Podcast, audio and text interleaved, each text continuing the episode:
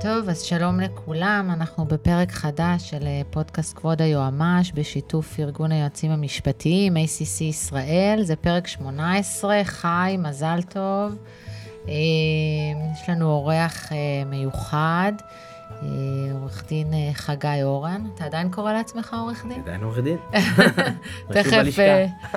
זהו, עדיין רשום בלשכה, אבל תכף נבין למה זה בערך הדבר היחידי שהוא עושה בו שימוש. בתואר עורך דין, אבל לפני זה כמובן נגיד תודה לנותני החסות שלנו, חברת לופלקס, שהיא חברה שנותנת שירותים משפטיים באאוטסורסינג, בצורה גמישה, שמותאמת בדיוק לצרכים ולהיקפים של היועצים המשפטיים הפנימיים. בחברה פועלים כבר למעלה מ-שבע מאות עורכי דין, מומחים ובעלי ותק בכל תחומי המשפט בישראל, הם עובדים גם דרך מספר שלוחות בחול, אז אם אתם יועצים משפטיים ונתקלים בעומס עבודה, טוב מלא, ומחפשים דרך גם לשמור על יעילות וגם לחסוך בעלויות, אתם מוזמנים לבקר באתר הבית של לופלקס, שזה לופלקס דוט קום, ולקבל פרטים נוספים. אז תודה ללופלקס, ושלום חגי. ערב טוב, שלום. אז תכף נחשוף הכל עליך, אבל הדבר החדשני פה מבחינתי זה שאתה לא יועמ"ש היום. אז uh, אני בטוחה שהרבה מהאנשים שמקשיבים לנו מאוד מאוד ירצו לדעת איך פיצחת את זה, איך נפלטת מהמסגרת הזו. לא שאנחנו מאוד רוצים להיפלט, אבל uh, אתה יודע, זה מאוד מעניין יועצים משפטיים, uh, uh, כל העולם העסקי, ואם הם רוצים uh, להתפתח לשם, איך עושים את זה, אז uh, הכנתי כמה שאלות בנושא.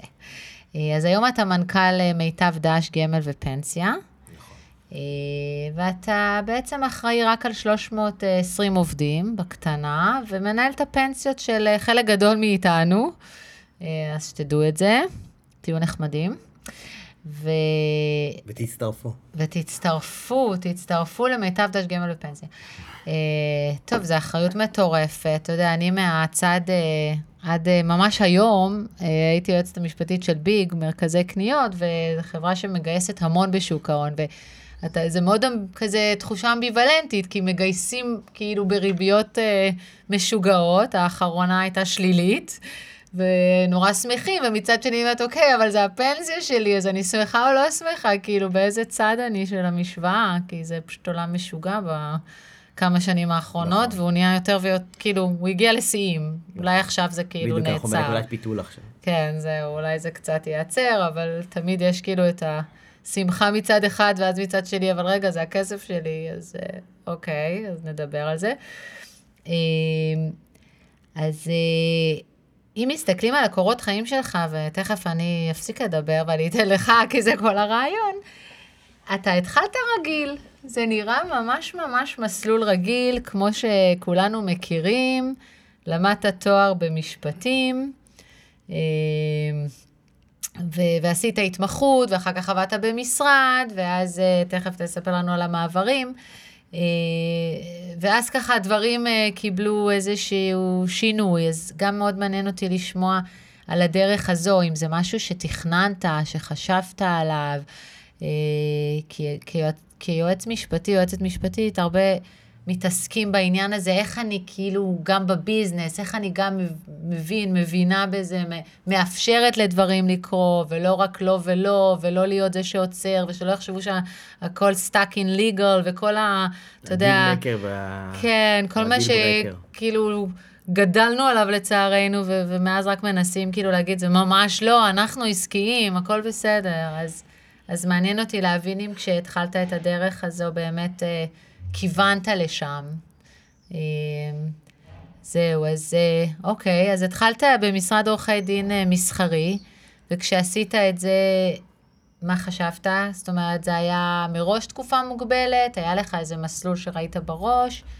אז האמת היא שהתחלתי את ההתמחות, גם, גם בסיפור של ההתמחות, הכל, הכל כבר התחיל להשתבש, סגרתי במשרד מסוים, סיימתי את הלימודים, טסתי לחול, והמשרד התפרק בזמן שאני נמצא בחור בברזיל. עשו להציל אותך, אתה רואה? כן, ואז אתה חוזר, אני פשוט זוכר, חזרתי מברזיל עם שיער ארוך. טוב, אתם לא רואים אותו, אבל זה כבר לא שם. לא, זה לא המצב, ואתה חייב למצוא התמחות, אני עוד ממש לפני הטיסה סגרתי ראיון, ודבר ראשון שעשיתי, הלכתי להסתפר, כי אתה לא יכול לבוא יהושע פרוע, והאמת שזה היה, זה היה במשרד טולצ'יסקי שטרן, ומישהו כנראה הבריז להם, ואני זוכר את הסיכום של הרעיון, ואני טוב, בוא נעשה את זה פשוט, הבריזו לך, הבריזו לי, בוא נסגור, וככה התחלתי לעבוד, משרד מצוין, והייתה תקופה מאוד טובה, ומאוד רציתי להיות עורך דין. רצית להיות? למדת בבין תחומי, ראיתי, איך היו הלימודים מבחינתך? מאוד, מאוד כיף, עם תקופה מאוד יפה בחיים, נהניתי מהלימודים, נהניתי מהחברה, נהניתי מהכל. ואת זוגתך הכרת בלימודים? לא, כי היא גם עורכת. לא, לא, סיפור של אשתי הוא סיפור, ההיכרות שלנו סיפור בפני עצמו. אתה רואה, זה מה שמעניין אותי בעצם, הכל זה סתם מסביב. אז אני יכול להגיד לך שזה דווקא במסגרת העבודה שלי בבית השקעות באקסלנס, ובמסגרת הסדר חוב. אחרי שעשינו הסדר חוב, היה צריך לחגוג. עשינו הסדר אחר, והשאר נקרא איזה היסטוריה, מה שנקרא. אוקיי. לא נשמע רומנטי להתחלה של קשר. דווקא נשמע מאוד מעניין, סיפור מאוד מעניין, אבל עוד מעט ניגע בו. כן, סיפור מעניין. אז מה שקורה זה שהתחלתי לעבוד, אני תמיד רציתי להיות עורך דין, זה באמת, זה כתוב בספר מחזור, אני חושב.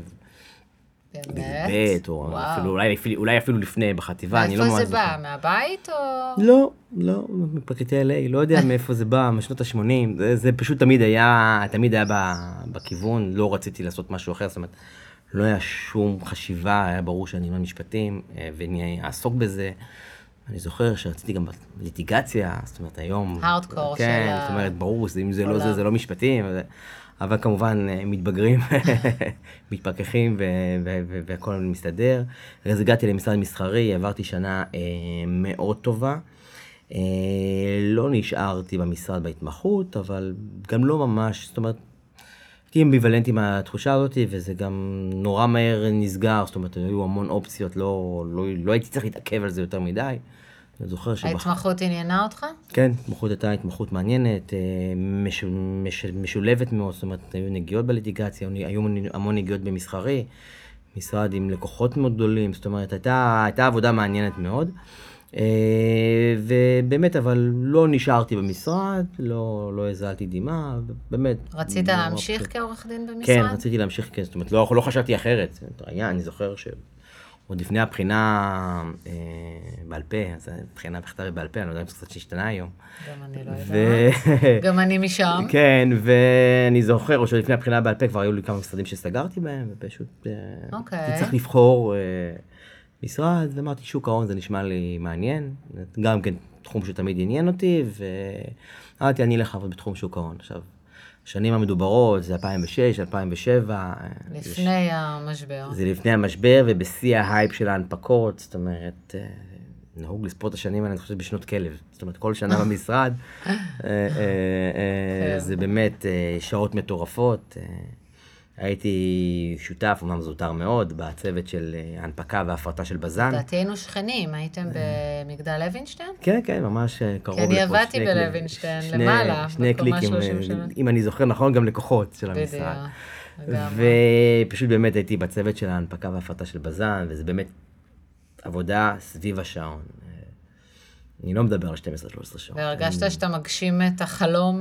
שלא, ממש לא. זאת אומרת, לעבוד על תשקיפים ולעשות הפניות בתשקיפים. זאת אומרת, יש כמובן חלקים מעניינים, אבל המון עבודה שחורה. בואו נקרא לזה גם, אבל זה בסדר, זה השלב בקריירה, ולדעתי עד היום, ככה צריך ללמוד. זאת אומרת, אתה לא יכול לקפוץ לשום מקום, ורק בעבודה קשה. כשאני מדבר על עבודה קשה, השיא היה שם בסשן אחד, שבעים ושתיים שעות רצוף שהיינו במשרד, ופשוט עבדנו סביב השעון.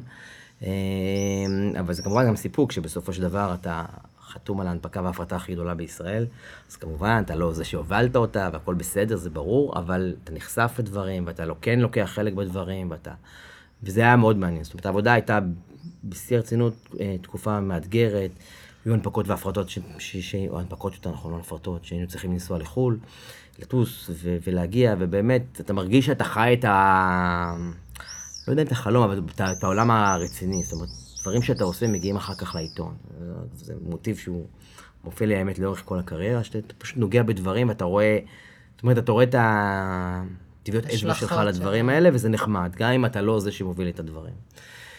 אבל תצורת חיים הזאת נקרא לה ככה, היא פחות התאימה לי, את האמת, אני להגיע... כבר היית בזוגיות? לא, דווקא לא, לא הייתי, אבל אולי זה גם השפיע, והנקודה הזאת שאתה נוסע, נוסע בבוקר, מגיע למשרד, ואתה לא יודע מתי אתה מסיים את היום, וזה כל יום, אז זה קצת פחות, באמת קצת פחות התאים לי. אז התחלת לחשוב כיוונים חדשים? התחלתי לחשוב ולחפש, האמת, לא, גם פה, קל מדי, לא ממש התחלתי...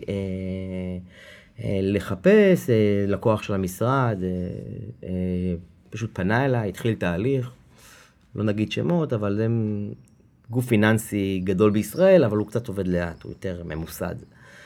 ובזמן שהוא השלים את כל התהליכים, כבר התבשלה ההחלטה, ואתה שולח קצת קורות חיים לא יותר מדי. אז בעצם אמרת מה, אני מחפש כיוון שהוא לא משרד, אלא להשתלב בארגון? לא רציתי לעזוב את המשפטים בשום מקרה.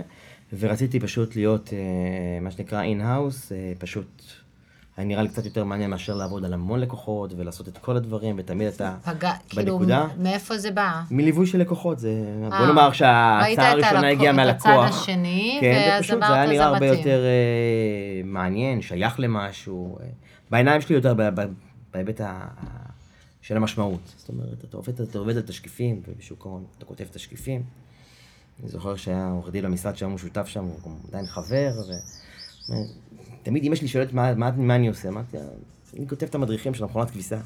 זה טלס שאף אחד לא קורה. טוב, ככה לא נפתה אף אחד להצטרף לו. לא, לא, לא, אבל זה כמובן בשלבים הראשונים, והמקצוע הוא באמת מרתק, ושאתה מתחיל ללוות, ואתה נכנס לדירקטוריונים, ואתה... אז יש את המשמעות, ולכן רציתי להיכנס לתוך מה שנקרא חברה. וככה באמת מהר מאוד אה, אה, התגלגלתי לאקסלנס, לאקסלנס לסועבת השקעות. אה, ושם הייתה יועץ המשפטי? שם אה, הקימו מחלקה משפטית, זאת אומרת, אני הגעתי, mm. לא, לא הגעתי, הייתה יועצת משפטית ראשית, שהחליטה שהיא בונה, או בונים בעצם את, את הפונקציות האלה. היא מראה מראש, אני מגייסת שלושה עורכי דין, כולם משוק ההון, בוותק, בוותק של... ותק מסוים, זאת אומרת, די צעירים, אבל לא, לא מאוד. עד אז לא היה להם בכלל... לא היה כלום. היא הקימה את, את, את העסק, היא הגיעה חצי שנה קודם, או שמונה חודשים קודם, והייתה צריכה להקים. טוב, לי זה היה נשמע מעניין, וזה גם שוק ההון. היית גם יחסית צעיר, אז... הייתי מאוד צעיר, כן, אבל כבר, האמת, נגעתי כבר בדברים. יצא לי לעבוד באמת במשרד בתקופה מאוד מאוד אינטנסיבית. אז השתלבתי. אני זוכר שאפילו לא ידעתי לאיזה, לאיזה תחום אני מגיע, ו... אחרי, רק אחרי שהגעתי וסגרנו והכל היה בסדר, אז באמת לי, תשמע, אני לא יודעת, הגיע מישהו, שמתי אותו בחיתום, הגיע עוד מישהו, שמתי אותו בחבר בורסה, מה דעתך על הגמל והפנסיה? אז לא, לא שמעתי את המונח הזה. אז זאת אומרת, לא, לא כל כך הכרתי. אמרת לה שאתה לא מכיר, אמרת? אמרתי, אני לא מכיר, אני לא יודע, בכלל, מה זה קשור לשוק ההון בכלל, לא, לא הבנתי את המונח הזה בכלל. אבל אמרתי, בואי ננסה. טוב, אני מתחיל את התהליך, ואחרי, אני חושב חודש, חודשיים, אני רואה שאני מתעסק בדברים לא משמעותיים בעליל. אני אומר לה, תקשיבי, אני נראה לי קצת בזבוז להביא אותי לפה, הדברים הם מאוד מינוריים. לא הייתה לך בעיה לעזוב את התפקיד הקודם למשהו לא נודע ו... לא, לא, זה היה, האמת, אפילו החלטה ש...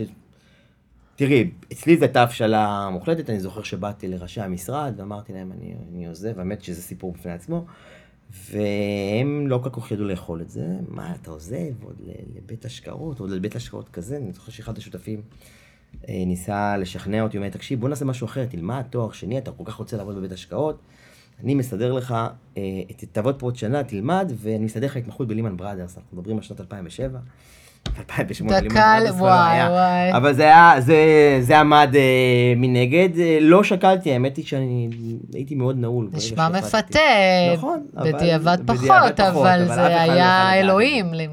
אף אחד לא יוכל לדעת בכלל את העוצמה של הדברים. אז מצאתי את עצמי מגיע לבית השקעות, מטפל בגמל ופנסיה, חודשיים ראשונים עוברים די בשעמום. אומר את זה ליועצת משפטית, מדברים עם המנכ"ל, אז הוא אומר, כן, תשמע, אני צריך פה עורך דין, שיבוא עם חותמת עורך דין, יכתוב פה על עיקולים, עושה פה כל... תשמע, נראה לי קצת חבל, אני לא... אני לא במקום. אבל מהר מאוד התעשתתי, ואז אתה מבין ש... וזו תכונה שיש לי אותה עד היום, שאתה צריך להיות פאקמן במקומות כאלה. אתה צריך לדעת לבלוע דברים ולקחת, ו- ולאט לאט...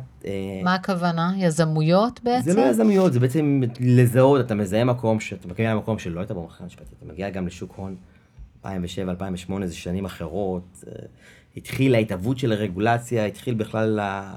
אז גם אתה היית צריך ללמוד את זה, לא? אבל למדתי בתנאים שאף אחד לא הכיר, זאת אומרת, אתה לא... אתה פשוט פועל במול... אדמה ריקה, ואתה פשוט צריך להתחיל לבנות את הדברים. ולאט לאט אתה בונה את הדברים, אתה אומר, רגע, יש הנפקות אג"ח, אתם לא בודקים? אני, בסדר הקודם, בדקתי עבור גוף אחר. אז לא, אבל תבדוק. ואז אתה מתחיל לעבור על שטרי חוב, על שטרי נאמנות, אפרופו גיוסים, ואתה נחשף יותר, ואז אתה מתחבר יותר למחלקת ההשקעות, ובסוף אני מאמין שהכל אנשים, ויחסים אישיים זה מאוד חשוב. אתה מתחיל להתחבר, והחברה בסך הכל, חבר'ה מאוד צעירים, וכולם בני אותו גיל, בסך הכל ברמה של ההוויה, לא רוצה להגיד קייטנה, אבל חברה מאוד מאוד צעירה ודינמית. אז. אז, כן. כולנו נשארנו בשוק, רק שהשנים... רק התבגרנו. נכון. וככה לאט לאט, אז בואו תתחיל להיכנס לוועדת השקעות, וצריך להכין פרוטוקולים, ופתאום אתה מעלה רמה שם, ואתה הופך להיות יותר משמעותי בפרק זמן יחסית מאוד קצר. עכשיו זה גם מחלקה משפטית, מעבר לעיסוק הזה, אתה צריך להתעסק קורפורית רגיל, זאת אומרת, יש דיני עבודה, ויש הסכמי תפעול, והסכמי מחשוב, ולאט לאט העסק כן צריך אה, ליווי וטיפול. אבל היית אחד אה, בתוך צוות. כן, צוות של ארבעה. זו יועצת משפטית ועוד שלושה עורכי דין, אחד מיועד לחיתום, אחד לחבר בורסה. אז הם נשארו במשבצות שלהם, ואתה בעצם... כל אחד מאיתנו נשאר במשבצת. אבל אתה נשמע לי, הרחבת אותו. אה, אני קצת הרחבתי אותו, כי באמת... גם עניין אותי יותר להתעסק בדברים שמסביב, ובאמת שהתחום של ההשקעות הוא... אז אתה חושב שהגישה הזו שבאה לך טבעי, מה שנקרא להרחיב, כי יכולת להישאר גם בקיוביקל ולא להיפתח. אני יכלתי עד היום להיות עורך דין של זכויות אמיתיים, שמטפל בעיקולים. אז בעצם הפתיחות הזו שלך לדברים חדשים ולצלול אליהם, אפשרה לך גם את ה-next step שעוד מעט נבין, כי בסופו של דבר יצאת מה... נכון, וגם להיות במקום הנכון, ובזמן הנכון, טיימינג is everything, והנושא באמת של גם, זה שוק צומח, זאת אומרת, זה משהו שהתחיל להתהוות. עכשיו, אני מזכיר, שנת אלפיים ושמונה, בשלב מסוים, אני זוכר שאפילו, התחיל המשבר, פירס טרנס קורס ראשון, אני עוד הייתי בתאילנד שלימן קרס, וחזרתי למציאות שונה לחלוטין, ואז הטלטלה הזאת בשווקים, חברה, עשרות אחוזים מהפנסיות אפרופו נמחקים בחודש וקצת, ולחץ ופניקה, ודווקא ברגעים הקשים, אז האיכויות דווקא יוצאות יותר, והיכולת, פתאום יש לך יותר דברים לטפל בהם, והדברים מתחילים יותר לחוצים. וכמובן, שנייה אחר כך מגיעה רגולציה, ופתאום מתחילים להסדיר את התחום באין ספור חוזרים ותקנות ומה לא, ופת... ומישהו צריך להקל את זה. ואז אתה באמת עושה את הקפיצה, כי פתאום אתה צריך לטפל בהרבה יותר דברים, אתה צריך להטמיע, ויש פרקטיקה של לתת אשראי, ולא רק לחלק... אז בעצם מהמשבר הגדול הזה כן, הגיעה המשמעות. אני חושב שכן, אני חושב שכל השוק התבגר, הוא עושה קפיצה אדירה, ואני הייתי שם, ופשוט קפצתי על העגלה. משנה לשנה באקסנס התפקיד שלי נהיה יותר ויותר משמעותי.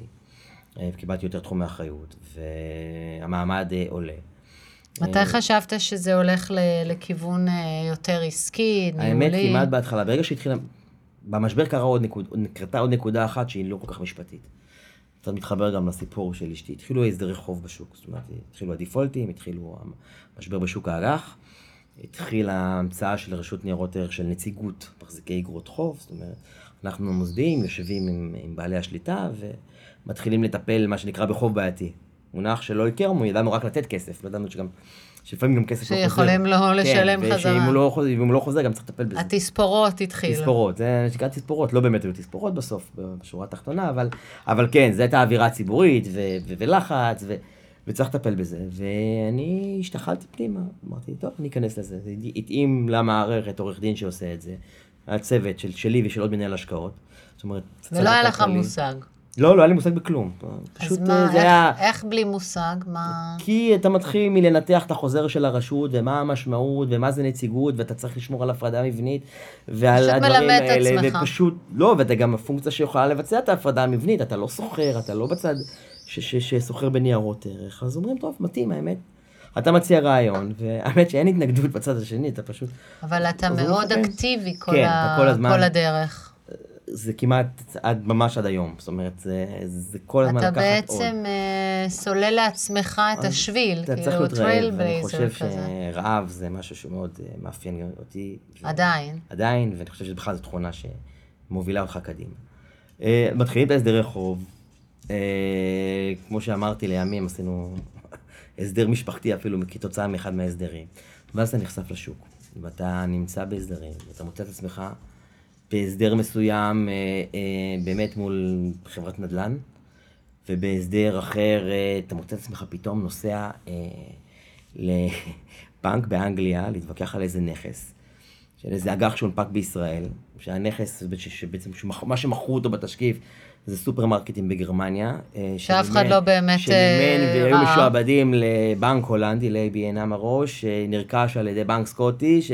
קיצור, לך תממש. אין, למי תדבר, אתה מגיע לשם, יוצאים שלושה אנשים מהמזרח התיכון, נפגשים עם נציג של בנק אנגלי או סקוטי יותר נכון, שהוא רכש בכלל את ההלוואה מבנק הולנדי, שמימן נכס בגרמניה, של איזה... אז היה טיול יפה, אבל נכס לא יצא מזה. טיול יפה, נכס לא חזר, אבל אתה נחשף. אבל אתה כן נחשף לאנשים, ואתה נחשף לפעילות. ועוד הסדר כזה, ועוד הסדר, ואתה נחשף לעיתונות כלכלית, ואתה... לא חשבת שזה גדול עליך בשום שלב? לא. לא, אין לך כאלה תחושות. לא, אין לי תחושות, אני חושב... תמיד אין לך? הקרדיט בסיפור... לא, יש לי, אבל אני יודע להתגבר על זה. מישהו אומר שאין לו... אז כנראה יש לו גם איזו הפרעה נפשית טוב. אבל האמת שפה היה לי מורה מצוין דווקא במשרד, אני אפרגן, למה לא? עו"ד ינקלה שטיימיץ. רציתי לשאול אם זה ינקלה, אני מכירה אותו. אני זוכר מההתחלה, היינו אני ועוד עו"ד סייר במשרד, ואמרנו, תקשיבו, אתם משדרים פסון, גם אם אתם לא יודעים, אתם... זאת אומרת, יש פה איזה... בכלל לא בקטע המשפטי, אלא טיפים לחיים, להישרדות. נכון, ואז יבוא גם הידע, זאת אומרת, כמובן שאתה לא יכול לוותר עליהם. Fake it till you make it, רק בפשטות... כן, לא כל כך קיצוני, אבל בוא נאמר שאתה לא יכול... לא, זאת אומרת... גם אם אתה, אין לך מושג. אז יהיה לך מושג, תלמד. והצלחת ליישם את זה. הנושא של ההסדרים, נושא שנורא עניין אותי, זאת אומרת, דברים שהם באמת כלכליים לגמרי, זאת אומרת, אין פה שום עניין... יש פה עניין משפטי. היה איזה שלב שלמדת גם תואר נוסף. כן, לא מזמן דרך אגב, אנחנו עוד מעט נגיע גם לזה. ממש לא מזמן. נכון, באמת לא מזמן. ממש לא מזמן, זה חלק מהשינוי גם. ו... אבל עשית התמחות במימון, אז משם כאילו מנהל עסק טוב. לא יודע, את יודעת, נכון, למדתי גם תואר במנהל עסקים, תואר ראשון, לא אישי, הכרתי, שיחקתי קצת בבורסה, אבל זה לא ברמה הזאת. בסוף זה מה שאתה מביא ולומד תוך כדי. נכון, ואז אתה מוצא את עצמך, באקסנס אתה רוצה להתקדם יותר, נותנים לך עוד תפקידים, גם קצת עדיין הוא סיכוני, אבל אתה רוצה יותר, ואז הגיעה הצעה מפתיעה, מה שנקרא מידש, זאת אומרת, כל הגופים בשוק הזה כל היום מתמזגים אחד לשני, והייתה הצעה מעניינת מידע. אחרי שלוש שנים בערך? אחרי ארבע שנים בדיוק. ארבע שנים. בדיוק ארבע שנים הייתי באקסלנס, ו... ושם היית יועץ משפטי, ואז מידע שהגיע משהו אחר. מידע שהגיע משהו אחר, יצא חוק ייעול הליכי אכיפה, חוק הגברת האכיפה בשוק ההון. האמת שבשלב מסוים הרגשתי שה... וזה מצחיק להגיד, שהגמל והפנסיה סוגרים עליי. זאת אומרת שאני... מתמקצע בתחום שהוא מאוד מאוד מתוחם. אמנם הוא ענק שלעצמו, כי באמת זה שוק עצום. אבל uh, אמרתי, אני לא יכול, כל הקריירה אני אעשה רק בתחום הזה, אני חייב לפתוח קצת. למרות שהסדרי חוב זה לא נכון, מאופיין אבל, בזה. אבל זה, זה לא היה כל הסדר, ובסוף מסוים, בוא נאמר, מ-אלפיים ואחת עשרה השוק כבר חזר לצמוח, ואפילו לפני, וכבר לא היה יותר את ההיבטים האלה של הצרות. בסופו של דבר, אני מזכיר, טיפלתי בצרות, לא טיפלתי בהזדמנויות. ומשלב מסוים אתה אומר, אתה רוצה לעשות משהו אחר, אתה רוצה גם ללמוד עוד תחומים. לא יכול להיסגר רק בתחום של... היה לך גם עניין של לנהל אנשים? זה משהו שרצית? גם, כן. היה שניון אנשים, אני גם תכננתי לעשות את זה באקסלנס, היה שם איזה הסדר, סידור, לא משנה, לא כל כך גם הייתי מרוצה ממנו, וזה גם כמובן היה טריגר לזוז. קיבלתי את ההצעה מידע, שאת האמת גם פה לא חשבתי יותר מדי, ישר הסכמתי. כן, אין לך בעיה לנוע. לא הייתה לי אז, ואני תמיד אמרתי, אין לי שום בעיה לנוע, אני... כמו שלי אין בעיה לעבור דירה, אבל לעבור חברה זה משבר. זה ביחד. אז מה היה בילדות, תגיד לי?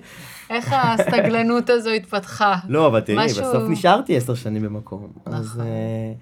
אז בסופו של יום התחלתי לזוז, ואני זוכר שאני... כי בסוף שינויים זה הפחד של האנשים, ולך אין את ה... אבל אני חושב שזה עניין של שלב בחיים. שאתה זז ואין לך יותר מה להפסיד. שאתה רווק אין לך בכלל מה להפסיד. שאתה עשוי בילדים גם כן, ההימור הוא קטן ו... מה כבר יכול לקרות? ועדיין. נכון, ואתה יודע שאתה מוכר ויש לך חברים, ואתה בסך הכל גם כנראה טוב במה שאתה עושה, זאת אומרת, עבודה תמצא. אז האימור, ככל שהאימור, כשגובה האימור עולה, הסיכון עולה, ובאמת אמרתי, בוא נראה משהו חדש. לא כל כך ידעתי מה זה בכלל, אבל אמרתי, אני רוצה להתקדם, אמרו לי, זה נושא משרה, וזה כפוף למנכ"ל, וזה... נשמע לי מעניין. שזה בעצם כבר לא יכול להיות היועץ המשפטי. זה קומפליינס, נכון, וזה הייתה בכלל התלבטות. זה עולמות משיקים. זה משיק, זה מתאים. אפרופו, אני זוכר שעברתי, התייעצתי עם חבר משותף שלנו, והוא אמר לי, יש מסגרת? אמרתי לו, לא. אתה יודע מה אתה הולך לעשות? אמרתי לו, לא. הוא אמר לי, יופי, אז אתה יכול לבנות מה שאתה רוצה. ואמרתי, אתה יודע מה? לא חשבתי על זה ככה. בוא נעשה, אתה בעצם בונה משהו. הגעתי לבד.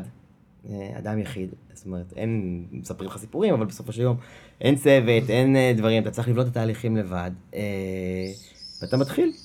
שם באמת הרגשתי, אין פחד, אז... אפרופו תסמונת המתחזה, זה קרה שם. אז אתה מגיע לשם, אתה אומר, רגע, אבל אתה לא יודע באמת מה לעשות, ואתה גם הארגון לא יודע לאכול אותך, אין חיה כזאת. יש כזה הרגשה, תכף עולים עליי, שאני, אין לי מושג, או שבראש אמרת, תקשיבו, אין לי מושג.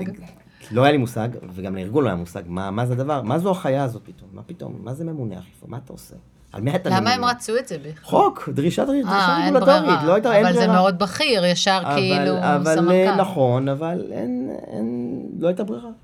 ואז אתה בונה את זה, ואתה מבין מה זה בכלל משאבים, ומה זה לתכנן, ואתה מתחיל לאט לאט. איך את זה עושים? אתה קורא הרבה חומרים, בכלל לא היה פה רקע גם בישראל, אתה קורא, אתה מנסה להטמיע שינויים, אתה שוב פעם מנסה להיות רלוונטי ולראות איך זה יכול לתרום כן לביזנס, זה הדבר הכי אנטי ביזנס שיכול להיות, זאת אומרת, בראייה של המשתמש כמובן, אתה בא, אתה בא להיות המשטרה הצבאית שצריכה לשמור על סדר וניקיון, אבל באמת, אתה מסתכל מה קורה בעולם, אתה מבין שזה עניין של זמן עד שזה יגיע לפה, והשוק מתפתח תמיד בדילי אחרי המערב, בעיקר אחרי ארצות הברית, ואז אתה מבין שזה כן יכול לתפוס משמעות, וזה אכן תופס משמעות, ומשנה לשנה זה נהיה יותר משמעותי. מה זה אומר בגדול, תסביר? בגדול, למפות חברה, שזה באמת, אז אתה מתחיל להכיר את החברה. אתה מתחיל מסקרים, אבל אתה צריך להבין את כל התהליכים. חברה שמה, שרוצים חברות פיננסיות, חברת קרנות נאמנות, לא, לא, לא, לא, בתוך הבית. זה בעצם הפתיחה מעולם הגמל והפנסיה, לשאר העולמות, לניהול התיקים, לקרנות נאמנות. לכל הזרועות של כל הזרועות הפיננסיות, כן, ואתה באמת נחשף, ואתה חייב להכיר את התהליכים. ובשלב השני אתה קודם כותב את הנהלים, את תהליכי העבודה של כל התהליכים האלה. עכשיו, זה משהו מאוד חשוב, זאת אומרת, אם אתה יודע לשלוט ברגולציה ובתחום כמו שלנו, עכשיו, זה לא ממש לא משפטי, כן? כי התחום הזה הוא מחייב, השכלה משפטית, אתה לא יכול להתנהל אחרת. אז בשלב הראשון אתה עסוק בהטמעה, אחר כך אתה אומר, אני אתחיל לתת הערות לטיוטות, אתה נהיה פעיל באיגודים מקצועיים, אתה שוב פעם מקבל את הקשרי חוץ, נקרא לזה ככה. אבל אני רואה, קודם כל זה נראה שאתה הבן אדם הכי חרדתי בארגון לפי התפקיד שלך. אתה אמור להיות, אבל... כי אתה בעצם מנטר סיכונים, את כל הסיכונים האפשריים. לא, זה היה השלב שני. השלב הראשון היה סיכון ציות, זאת אומרת, compliance hardcore. ואז בשלב מסוים יש עוד קפיצה בתפקיד, ב-אלפיים וחמש עשרה שאומרים, טוב, בוא תהיה סמנכ"ל ניהול הסיכונים של הקבוצה, ואז באמת יש סיכונים פיננסיים ויש... סיכונים... איך זה כל הזמן לדמיין את כל הסיכונים ולנסות להיערך להם? זה פשוט, קודם כל, תראי, זה כן מפחיד. זה קשוח. עם השנים הסיכונים באמת מתגברים ומתממשים במקומות שונים או במוסדות שונים. אתה בן אדם אופטימי? כן, אני חושב שכן. זה לא השפיע? לא, אני גם חושב שזה תפקיד שאתה חייב לעשות אותו. תמיד יש תגישות, זה מאוד דומה לייעוץ משפטי, זה אפילו אחד לאחד. או שאתה בעד הביזנס, או שאתה, אה, אה, באמת, כי אם תגיד לא, בעולמות של ניהול סיכונים בטוח לא יקרה כלום. לא בטוח שישר מי שילם את המשכורת ו- ו- ו- ויצמיח את העסק, אבל באמת בהקשרים האלה, אם אתה לא עושה, אתה... אתה בסייף, כאילו, במובן של הסיכון. בוא נאמר שבחלק מהסיכונים זה נכון. בסיכוני שוק, אם אתה גם לא עושה, אתה גם יכול למצוא את עצמך עוף שוק, ולמצוא את עצמך מקום אחרון, או... זאת אומרת, אתה מבין... יש פה המון לחץ, והמון התאמה, והמון מקצועיות. זאת אומרת, אתה חייב להכיר מאוד מאוד טוב את העסק. עכשיו, זה תפקיד שהוא... אני בדיוק דיברת על זה בצהריים. זה מאוד רלוונטי, הדמות ומה אתה יוצק לתוך התפקיד הזה. אני חושב שזה מאוד שונה מ... מאדם לאדם ומארגון לארגון. אז איך זה התפתח? זאת אומרת, היית אחד, אבל אני יודעת שאחר כך היו לך פה עשרות עובדים, לפי מה שסיפרת. העסק צומח, ואז אתה צריך, אתה אומר, אני לא הולך להיות המנהל, אז אני צריך להביא בקרים, אתה מביא בקרים, אתה מביא מנהל לסיכונים, ואז אתה גם אחראי על תחום של איסור הלבנת ההון, אז אתה צריך פה עוד תחום. ובשלב יותר מאוחר אפילו, גם הייתי אחראי על כל סיכוני הסייבר. וזה תחום חדש לגמרי, זאת אומרת, קיבלתי את זה. זה כל הפוביות ב... עכשיו, אבל כל הפוביה כל פעם בבונטון, זאת אומרת, אתה כל פעם באופנה, זאת אומרת, הסיכון הרלוונטי תופס את הבמה, אתה מגיע... אתה אומר, אני בחרדה, אבל היא לפחות up to date, כאילו, אני מעודכן בחרדות שלי. ארגון בחרדה, ואז הוא רוצה שתפתור לו אותה, או תיתן לו אותה, שהוא יוכל לישון בשקט. זה תפקיד שלי, בסוף הדבר, שאנשים כן יוכלו לישון בשקט. חוץ ממך. חוץ ממני, בסדר, אבל זה השקט שאני צריך לספק. ומולמות סייבר, וזה גם אני זוכר שאחרי מה הקשר? עדיין יש טירוף. אני אומר, זה בשנים האחרונות, מה הקשר שלי ללמוד סייבר? מה אני מבין בזה? שהציעו לי את זה, כמובן שאמרתי כן. זאת אומרת, זה לא הייתה שאלה. מה עומד מאחורי זה? אני יכול להגיד, אני לא נעים לי להגיד, אבל זה היה סוג של, לא רוצה להגיד פח זבל ארגוני, אבל באמת כל תפקיד במטה שהיה צריך למצוא לו איזה אבא או אמא או האב, נגיד את זה ככה, איכשהו אה, הציעו לי אותו, ואני האמת לא אמרתי לו אף פעם. באמת לא אמרתי לו. אז אחד הטיפים שאתה בעצם נותן לנו פה זה לקחת מה? לקחת, גם ללמוד. גם לקחת וגם... ובעיקר לקבל. ללמוד. אני חושב שאם יש, יש משהו במסלול הזה שאתה לוקח כל פעם סיכון אחר, ובסייבר זה אולי הדוגמה אפילו יותר קיצונית, כי זה באמת עולמות שונים. אה, אתה חושב שהם שונים לפחות בהתחלה, כי ברמה המתודולוגית, אתה יודע שבסוף, לא ספציפית לעולם הסיכונים, כי כל אחד מאיתנו בעולם שלו, אבל כאילו הקושי הכי גדול זה כאילו להגיד, אני לומד עכשיו מאפס, כאילו אני אמורה להיות זאת שמבינה בזה, אבל בעצם אני לא מבינה עדיין כלום, ואתה בא כאילו ממקום של חוזקה ואומר, אני אלמד את זה ואבנה את זה וכו. ויהיה בסדר, זאת אומרת, לא בקטע של רשלנות או חסכה וזה רעילה קלודה. ומנסים כזה להסתיר שלא יודעים או כן יודעים, או שזה... לא, אתה אומר, בוא תלמד אותי, אתה ניגש לעובדים, העמל, הבטחת מידע, בוא תסביר, בוא...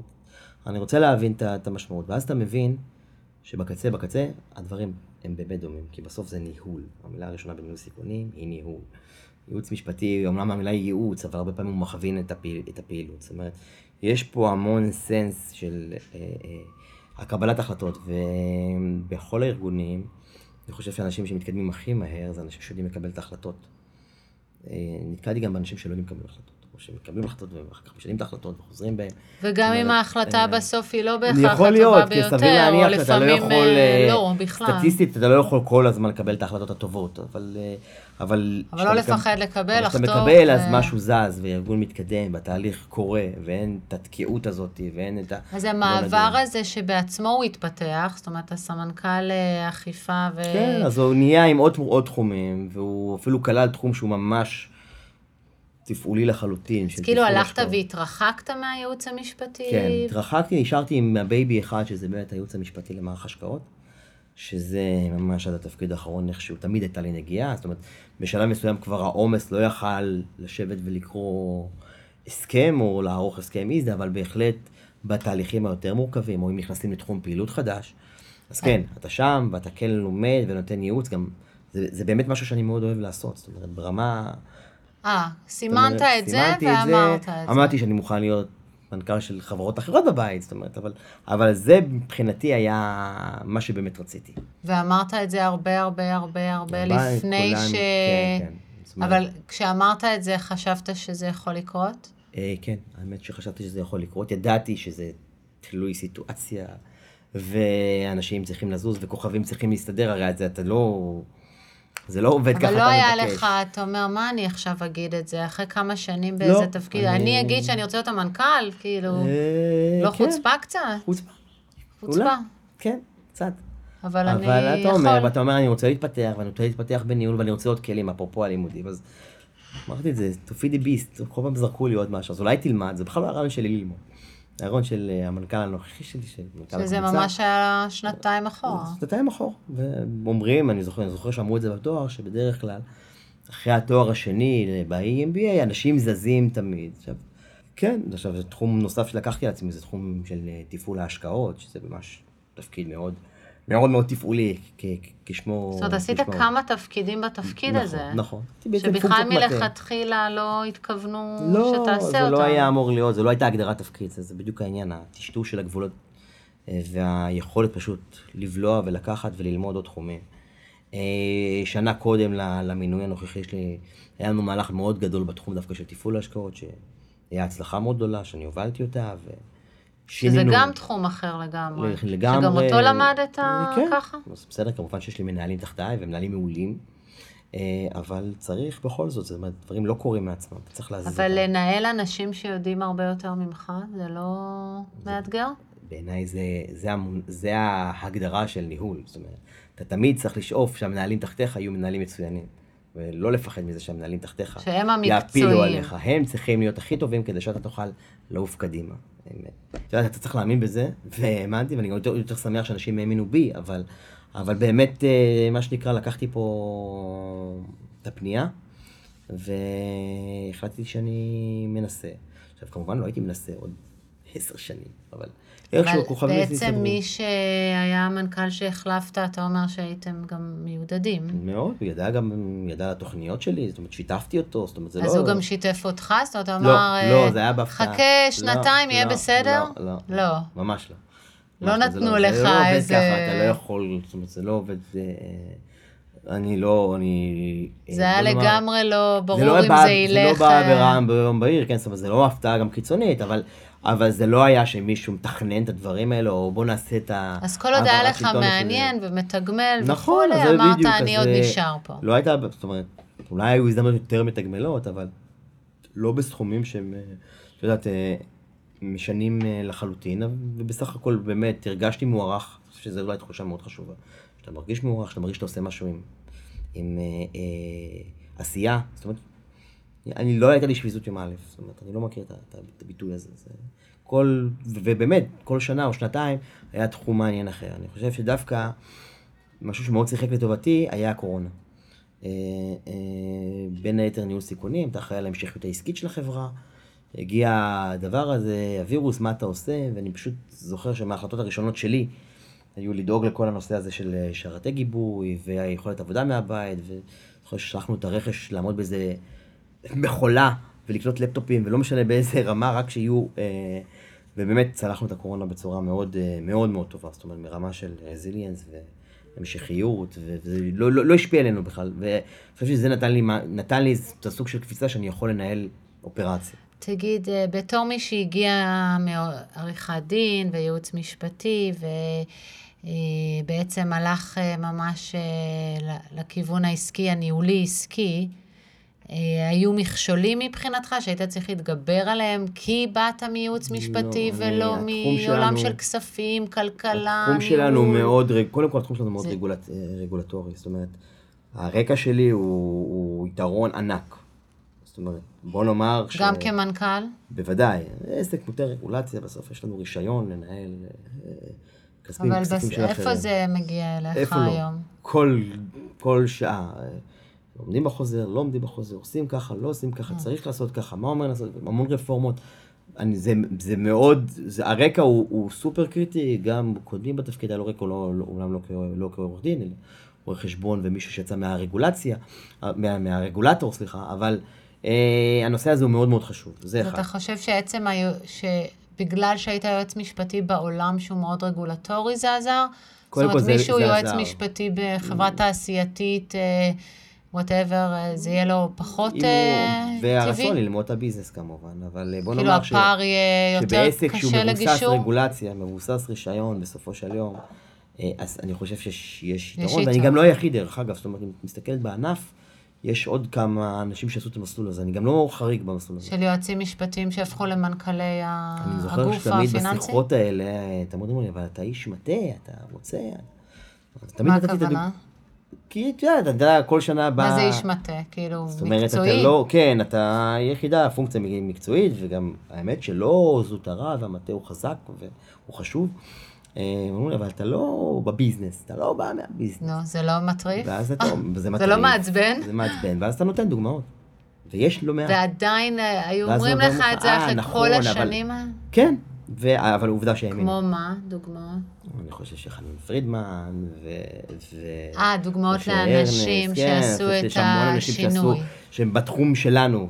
תחומים שלנו באמת, פיננסים, בנקאות, ביטוח, תחומים שבסופו של דבר באמת אתה צריך... להבין את, את, יש סיכונים משפטיים אדירים, או רגולטוריים, או סיכולי ציון.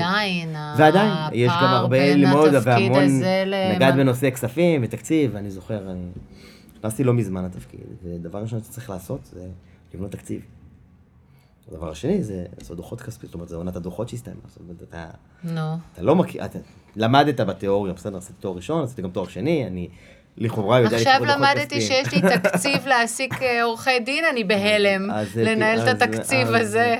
אז גם פה זה היה בשלבים, זאת אומרת, בתפקיד הקודם, תקציב הקומפליינס הוא לא ענק, אבל הוא קיים ואתה צריך לנהל אותו, ואז אתה מקבל תקציב סייבר שהוא הרבה יותר משמעותי. זאת אומרת, במכפלות אפילו. אבל אתה לומד גם לנהל אותו, ואז עדיין אתה מנהל צד אחד, לצד של ה... אתה רק עולה כסף לארגון, אתה... או לפחות כפשוטו, כמובן שזה... כן, איך להוציא רק את מה שיש לי. אתה לא דואג לצד של ההכנסות, ופתאום אתה צריך לצורך תקציב, ולהכיר את שני הצדדים, וזה באמת היה האתגר הכי משמעותי, זאת אומרת, תקציב, תוכנית עבודה, זה עולמות שהייעוץ המשפטי לא עזר לך בכלל. לא, זה הבליינד ספוט שלי, הוא באמת הנושא. אבל אתה מבין שיש צוות, אתה מבין שיש מחלק כספים, ויש סמנכ"ל כספים, ויש אנשים שעוזרים, ואתה לומד, ואתה מסתכל. אתה צריך להראות את ההצלחה העסקית, מה שפחות היה, לא? כן, אני יכול להגיד שהגענו, אני לפחות מגיע לתקופה של... עדנה בשנים האחרונות של התשואות, והעסק צובר יותר תאוצה. שנים מדהימה. אז נכון, אז העסק, וזה משנה, כי זה פתאום תקציב אחר, זאת אומרת, צריך לקנות תקציב מוטה צמיחה. אין מי שילמד אותך, זה לא אתה לוקח את הקובץ של שנה שעברה ועושה עליו כמה תיקונים, כי זה עולם אחר. אז מה עושים? עושים, בונים מסקרץ'. וזה היה מאוד מאתגר. מתייעצים? המון. נותנים במה לאנשי הכספים. שואלים, לא מתביישים לשאול שאלות. מהצוותים הקיימים. כן, כן, כן. בתוך ו... הארגון. ואתה אומר, אני לא מבין, תסבירו לי. זאת אומרת, הנושא הזה של אני לא מבין, תסבירו לי, והוא... עד היום הדברים חדשים, זאת אומרת, צריך להגיש את הדיווחים, אז מי שווים, אתה שואל, ואתה לומד. אתה לא מתבייש שיש נקודות לא יותר חלשים. לי. כמובן, שיש צדדים אחרים שאתה לא מת... מתעכב עליהם, אז יש... דוח עסקי התאגיד, אתה עושה אותו on the fly, מה שנקרא, אתה לא באמת משקיע בו, אתה קל לך או אתה מתקן אותו, אתה...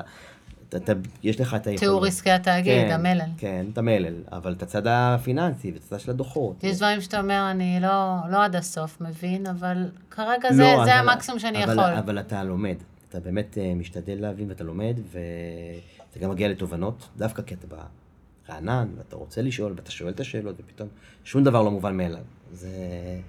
יצאתי את עצמי באחד הימים במרץ, הרמה של הדוחות של הקופות. אני, אני הרבה שנים בארגון, לכאורה, אני קורא דוחות, אבל אתה יודע, אתה לא באמת יושבת וקוראת כל דבר, אם הוא לא, אם, אם אתה לא חייב. אם אני לא ממש חייבת. נכון. ופתאום אתה לא אומר, אצלי, אה, זה אצלי, ואני רוצה להבין, ואתה שואל שאלות, ואתה יושב עם המרקר, ומרקר לאנשים, ושואל את השאלות, ואז מקבל את התשובות, וככה אתה לומד. עכשיו, זה בכל תחום, יש את התחום הזה, ויש אקטואריה שאתה צריך ללמוד, ופשוט להבין, שזה לא שלא הכרתי, הייתי מנהל הסיכונים, ידעתי, אבל זה רזולוציה אחרת לגמרי, או עוד רזולוציה. ופתאום עסק מבטח משנה, ופתאום, כמובן, את ההיבטים התפעוליים, ברור, זה, זה מה שהחברה עושה כל הזמן, אז אתה כל יום שם. זה ו... לא, אין לך רגעים כאלה שאתה אומר, וואו, איך אני, איך אני אשתלט על זה? בטח שיש, אבל, אבל אתה שם, אתה משתלט, אל, מה אתה עושה? לא תשתלט, אז אתה תמיד אומר, מה, מה, אוקיי, נו, אז... אני חייב לשחות, אחרת... מה, תדבע, אז אין דבר כזה, זאת אומרת, אתה ברור שאתה מתקדם, אתה... ואתה משקיע המון שעות. ואולי חוזרים לנקודה להתחלה, ורואים שלא כל כך בקטע הזה, לא כל כך התקדמת, אז אתה, אתה נמצא המון שעות אה, אה, בעבודה, ולוקח את העבודה איתך, ואני באמת לא חושב שאפשר להצליח. צר לי, זאת אומרת, לא... אני כן מאמין באיזון, בית, עבודה, ויש לי גם תחביבים, ואני נורא נהנה לעשות אותם, אבל אם אתה רוצה להצליח באמת, בטח בתחומים שאתה לא, לא שוחה בהם, אה, פרקטיס, כאילו, אין, אין, אתה חייב, חייב להשקיע המון שעות. אה, ואתה צריך לבנות קדר סביבך, ולעשות שינויים בקדר, ולא כל כך אוהב. לא כולם אוהבים שינויים, כן. זאת אומרת, בוא נגדיר את זה ככה, שמזיזים גבינה או מזיזים ועושים שינויים, אז לא כולם... לנהל אנשים זה בטח הכי מסובך מכל מה שאתה צריך ללמוד, לא? בן אדם זה תמיד הקושי הכי מאתגר, אבל גם כיף, כיף להשפיע, כיף לראות את ההשפעה. אתה רואה שאתה עושה דברים, נלך אפילו שנתיים אחורה, שתמיד אמרתי, אה, אני הייתי עושה את זה אחרת. עכשיו, אתה מקבל בעצם, אתה ילד בחנות תצויים, אתה עושה את זה. אבל אתה שלושה חודשים מנהל שלוש מאות איש, זה לא, אתה לא... אתה לא מנהל לבד, אתה מנהל מנהלים דרך אגב, זה מאוד חשוב להגיד, אתה לא מנהל שלוש...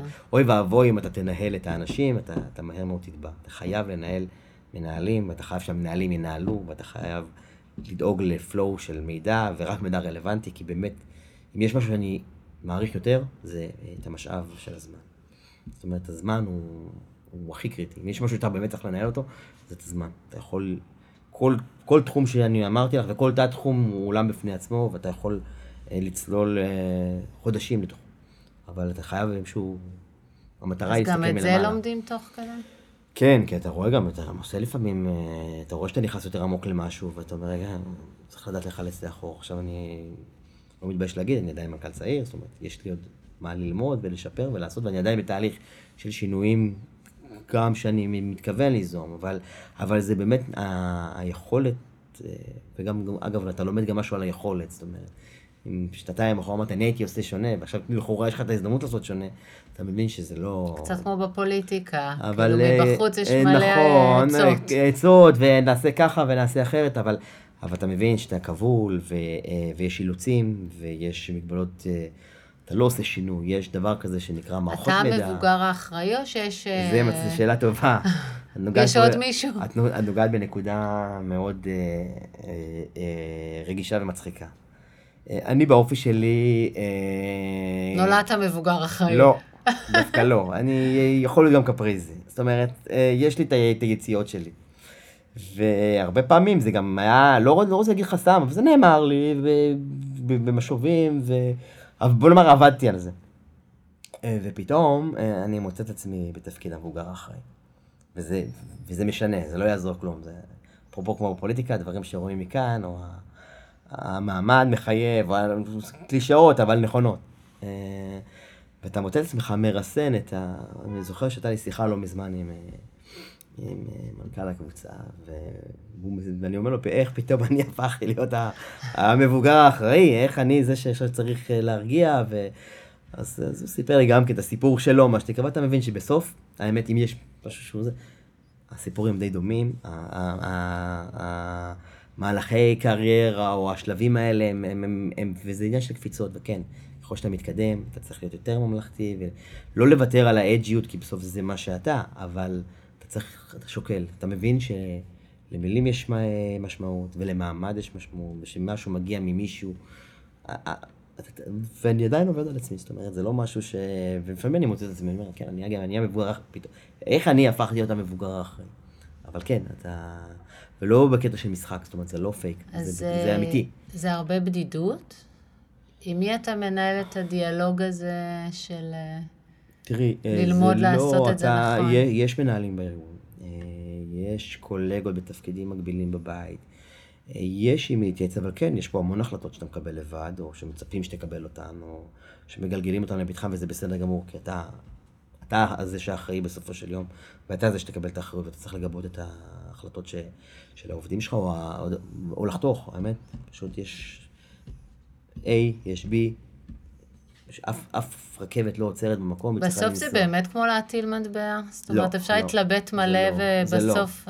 אני גם חושב שלא צריך להתלבט הרבה, צריך לקבל נתונים ולקבל החלטות. זה לא מטבע, כי זה לא מבוסס על מזל. אתה צריך שישקפו לך את הנתונים נכון. אני חושב שאולי זה נושא מאוד קריטי, ידעתי לשאול את השאלות הנכונות. אתה לעולם לא תבין אני לא לעולם לא אבין אקטואריה כמו שהאקטואר מבין, ואני לא אבין כנראה כספים כמו סמנכ"ל הכספים, אני גם לא חושב שאני צריך. אבל אני צריך להבין את הנתונים ברמה מספיק גבוהה, לסמוך על העמדות של האנשים, וכן, לפעמים לקבל החלטות, ולאו דווקא את ההחלטות של אנשי המקצוע. זה קצת מחבר חזרה למשפטים. אתה מבין שבסוף יש, אני חושב שזה משהו מאוד חשוב, להבין שיש מקבל החלטות, יש מקבלי החלטות. זה ההנהלה, והיא מקבלת את ההחלטה, ואתה בראשה, ואתה זה שצריך לחתוך. על סמך ייעוץ, ועל סמך הכוונה, ועל סמך מידע שמגיע אליך. זה לא מטבע. זה לא, לאו דווקא מדע, כן? אז לא, לא, לא, לא קיצון הזה, לא בקיצון הזה, זה פשוט תמיד אילוצים, משתנים שאתה מקבל, ואתה... זה מאתגר מקבל. להחליט בניגוד לאנשי מקצוע. זה מאוד קשה, וזה קשה לי באופן אישי, בצד המשפטי, בוא נאמר, שמתקבלת החלטה, שהיועצת המשפטית מביאה איזו החלטה. ואנחנו תחום מאוד, כמו שאמרתי, מאוד מפוקר. בוא נאמר, אני מתעסק בתביעות ייצוגיות, אני מתעסק היום בליטיגציה יותר ממה שתעסקתי בכל הקריירה. וזה קצת מאתגר, אבל בסוף, בטח יצא לך להגיד, בסוף תקבלו החלטה עסקית, או שזה תמיד שם קוד למשהו שאומר, אולי אתה צריך קצת להתגמש, או להתאים את, ה, את המציאות לתבנית, סיכונים, או, סיכונים. או ניהול סיכונים בסוף, mm-hmm. חוזרים לנושא של ניהול סיכונים. אז כן, זה במיוחד שאתה בא משם, ואתה בא מהצד של הקומפליינס, ואתה עוד יותר רגיש לנושאים האלה. והסיכון הכי גדול זה שאתה תיקח את התפקיד הקודם ותלביש אותו לתפקיד הזה, לא. אתה צריך שיהיה מישהו חזק בסיכונים, אתה צריך מישהו חזק במשפטי, שידעו לאתגר, שידעו לעצור אותך או לאתגר אותך, לא בקטע של להשתולל, אלא בקטע שאתה באמת צריך לאתגר את המערכת, כדי לקחת אותה לקצה, לקצה גבול היכולת שלה, וגייט קיפרים זה הדבר הכי חשוב אולי, והם צריכים להצף לך את זה, ואתה צריך מספיק שקול ולעשות את האיזונים. אז תגיד לסיום, כי אין ברירה, למרות שזה מאוד מסקרן, כי יועצים משפטיים, שבעצם זה עיקר הקהל ש, שמקשיב לנו, שרוצים מה שנקרא לפתוח את המשפך, לקחת את זה צעד קדימה, או כמו שאתה, הרבה צעדים קדימה, מה, מה היית מייעץ להם, איך, איך לנהל את, ה, את התפקיד שלהם היום, ומה הם צריכים לשים לנגד עיניהם כדי להגיע לשם. להכיר את הפעילות באמת, זאת אומרת, לרדת לרצפות הייצור, לא ברמה הכי בנאלית של, ה... של המשפט הזה, זאת אומרת, לא בקטע שסיסמה. קל, לא רוצה להגיד את הדיל מהיכרים, אבל כן לשקול, כי באמת הכי קל להגיד, אתה לא, על הלא אתה לא תשלם שום מחיר. זאת אומרת, בטח כייעוץ משפטי, כנראה לא תשלם את המחיר. תנסו להגיד כן אבל, ו... ולא את המילה אה, לא. אה, כן התמקצע, בסוף זאת אנשי מקצוע גם בתחום הזה. אני חושב שאנשים מערכים, מוקדי ידע. אם אתה מוקד ידע, וייעוץ משפטי נמצא בכל מקום, הוא נמצא בצמתים, כמעט בכל הארגונים. אני חושב שאם אתה מאוד חזק, אתה מאוד מהר יכול להתפתח, קודם כל לתפקידי מטה, כי, כי באמת יש המון דברים משיקים, וגם גבולות היום קצת תשתשו. משפט, הגנת פרטיות, זה תחת המשפטי, לא תחת המשפטי. זאת אומרת שכל כך הרבה פונקציות היום שאתה יכול להכניס אותם או לא להכניס אותם, שזה באמת תלוי ארגון ותלוי פילוסופיה אפילו. אבל הכל, הכל מכן מתחבר, כי בסוף אה, זה היכולות, אבל באמת, אה, להיות קשוב, לרדת לרצפה, להבין את, ה, את הביזנס, לנסות אה, לראות עצמך חלק ממנו ולשפר אותו.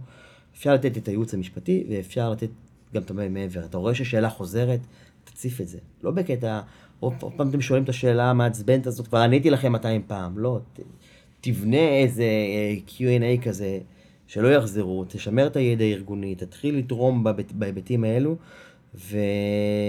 ואל תפחד, זה לא שלא יבוא אליך, יבוא אליך בסוגיות יותר מורכבות. אתה לא צריך להישאר כל היום רק בנישה הזאת, אני חושב שבאמת של ייעוץ משפטי פנימי, אולי זה וסמנכ"ל כספים, זה שני תפקידים שבאמת יכולים להתקדם.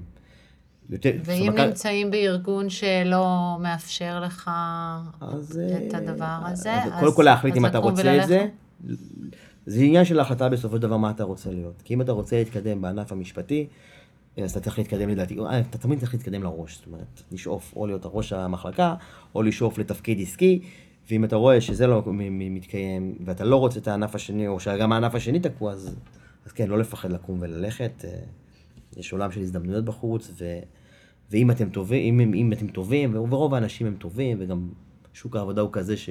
תמיד מצריך אה, אה, עוד אנשים, ואני חושב שמחיר הסיכון הוא לא, הוא לא מטורף, זאת אומרת, לא לפחד מהתזוזה הזאת, מקסימום, תרד, הנוחות תשתבש לתקופה מסוימת, השגרה שלך, העולם שהיית רגיל, אבל מהר מאוד תעלה חזרה למסלול, אני חושב של... וגם לא לוותר, זאת אומרת, לא להיפגע אולי, אולי זה המילה, לא להגיע למצב של אם לא נתנו לי אז אני נעלה, ולא לקחת את זה למקומות האלה, אתה לא עוזב מקום. מנהל את האגו. כן, זאת אומרת, זה קשה, זה קל, קל מאוד להגיד, ואני יכול להגיד שלי גם זה היה מאוד קשה בצמתים מסוימים. בטח אם שנה אחרי שנה אתה שם על השולחן מסר מסוים. כן, ואתה יודע, ואתה לא מקבל, זאת אומרת, צריך להבין, אתה לא מקבל בעולם העבודה את כל מה שאתה רוצה, אני אומר את זה גם בגלל החבר'ה הצעירים, לא קיבלתי, אז נעלבתי ואני הולך. תבדוק, אם יש סיבות ללכת, אז תלך, אבל... אתה לא ילד, זאת אומרת, אנחנו לא חיים בעולם של, אני יודע שאנחנו כן חיים בעולם של סיפוקים ידיים ושל, אבל להבין שהדברים לפעמים צריכים את הזמן הפשלה, וגם בקורות חיים, שנה אחרי שנה אני רואה גם את המצבים האלה, שנתיים פה, שנה פה, לא חושב שזה בונה אנשים, אנשים צריכים, יש זמן עד שאתה מכיר ארגון, עד שאתה מתחבר לארגון, הארגון בעצמו עובר טלטלות, צריך לתת לזה את זמן ההפשלה, נקרא לזה ככה, גם שלך באופן אישי, וגם של הארגון שאתה נמצא בו. הנה, עשר שנים בכל זאת. זה הביא למנכלות. הוכיח את עצמו. רק מתחילים את הדרך. לגמרי. אז אני מאחלת לך מלא בהצלחה. תודה רבה. מאחל גם לך בהצלחה. כן, תודה רבה. לא יודעת מי צריך אותה יותר, אני בטוח צריכה אותה. מהמם, תודה רבה, חגי אורן. תודה רבה.